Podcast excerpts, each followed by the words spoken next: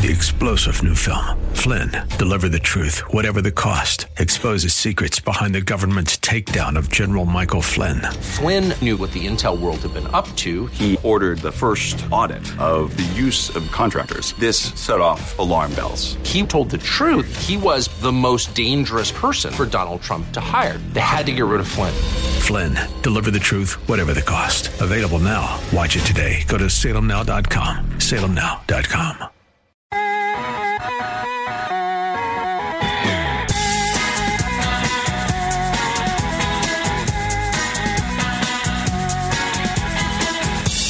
Welcome back to the Dan Proft Show. We have spent a lot of time on this program talking about uh, draconian COVID policies, spike in violent crime, the flight from density, all of these, uh, the power of the teachers' unions controlling the maleducation, if any education at all, of young people in big cities.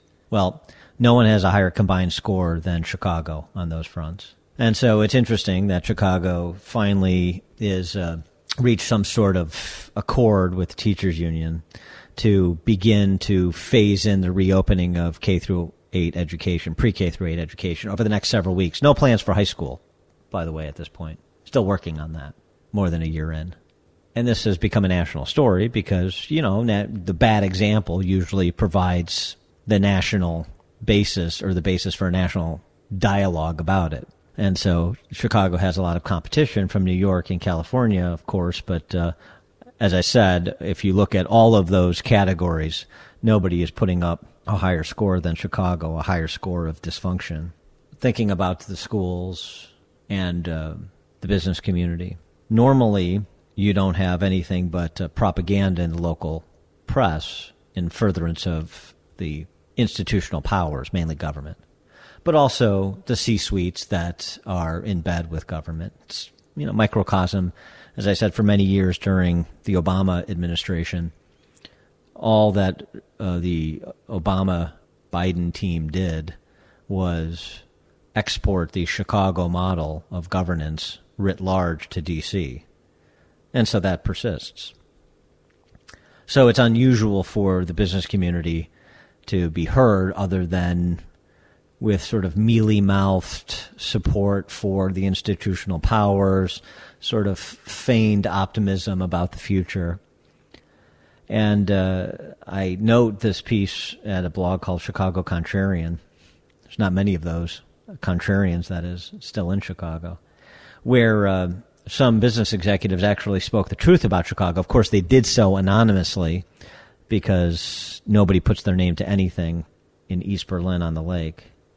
But nonetheless, it's interesting what they had to say. I wonder if this is similar to the culture in uh, New York and L.A., other big cities. I suspect it is to some extent, but again, Chicago's has metastasized over a hundred years of uninterrupted Democrat socialist rule. A combination now of machine plus Marxism. Uh, what uh, they talk about is a criminal free for all what they talk about, these executives that shall be unnamed but uh, were quoted, is that we have not seen, don't really have a handle yet on the impact of the lockdown policies when it comes to things like commercial real estate. One uh, executive saying, you know, if I could, if if I could, or you could short commercial office space, this would be the time to do it.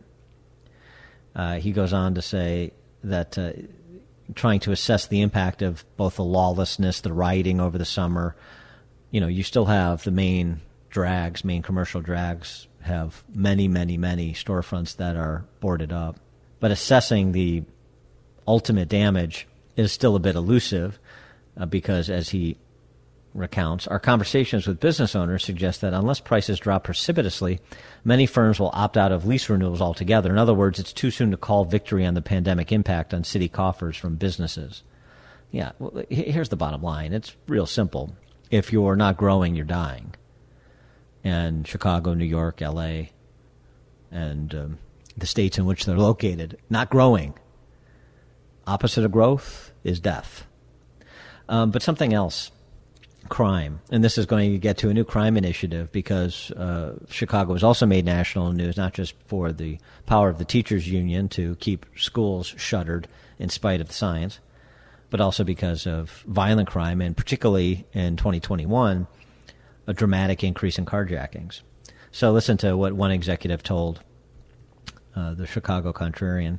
If an assailant pulls a gun on me, I can get over it. My wallet is just cards and cash, and my car is just a car. But if that happens to my employees, clients, or suppliers who are visiting our office, I would never forgive myself if we could have held a meeting virtually instead, especially if they could not respond with a level head and just give them, meaning the carjackers, what they wanted quickly.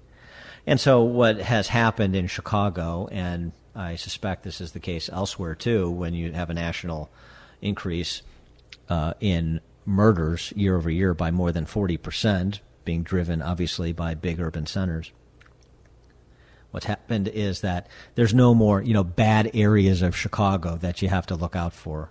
Uh, neighborhoods that have unfortunately become shooting galleries on the west side or the south side of the city. It's the whole city, including the commercial strips, which is why the business executives are offering a very candid assessment of Chicago's future minus the customary happy talk. And what's the response from Mayor Lightfoot's police department? This alderman, who has gotten into uh, profanity laced exchanges with the mayor, uh, posted on Twitter a uh, memo from the deputy chief of uh, the area of Chicago Police Department, the you know the precinct that uh, impacts his Aldermanic Ward. Operation Safe Pump has been launched.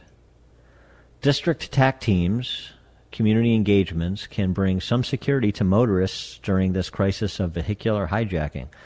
At least the police are calling it a crisis. Can bring some security to motorists during this crisis of vehicular hijacking by simply pumping gas for seniors. Each district should assign two TAC cars, tactical, to a gas station for 30 minutes to one hour and pump gas for senior citizens. Operation Safe Pump is in effect. So, because we don't have anything resembling Operation Prosecute Repeat Violent Offenders, now we're doing the police version of Midnight Basketball. Now we're asking police, in addition to being social workers and family counselors, oh, and law enforcement officers and uh, babysitters for rioters and looters, now you're also to be a gas station attendant. Uh, as uh, one criminal defense criminal defense attorney uh, tweeted or texted to me upon hearing this, um, why not just have police drive the carjackers wherever they want to go? Yeah, to cut out the middleman. Why don't you? And it's just going to be gas stations. Well, when you're telegraphing that the police are going to be at gas stations, uh, carjackers may make adjustments. So you're going to need Operation Safe Grocery Store Operation Safe parking lot, Operation Safe restaurant.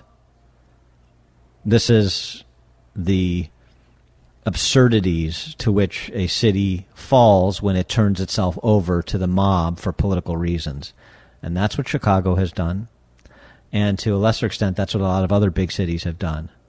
And frankly, that is now being facilitated by the Biden administration, which, to repeat something that was mentioned last week but bears repeating, disbanding Operation Legend, launched in the uh, final months of the Trump administration to provide federal law enforcement support, prosecutorial support to states and particularly big cities where you have a prosecutor that's not interested in prosecuting repeat violent offenders, as is the case in Chicago and Philadelphia and San Francisco and Baltimore and New York and LA and Seattle and Portland this is Dan Proft.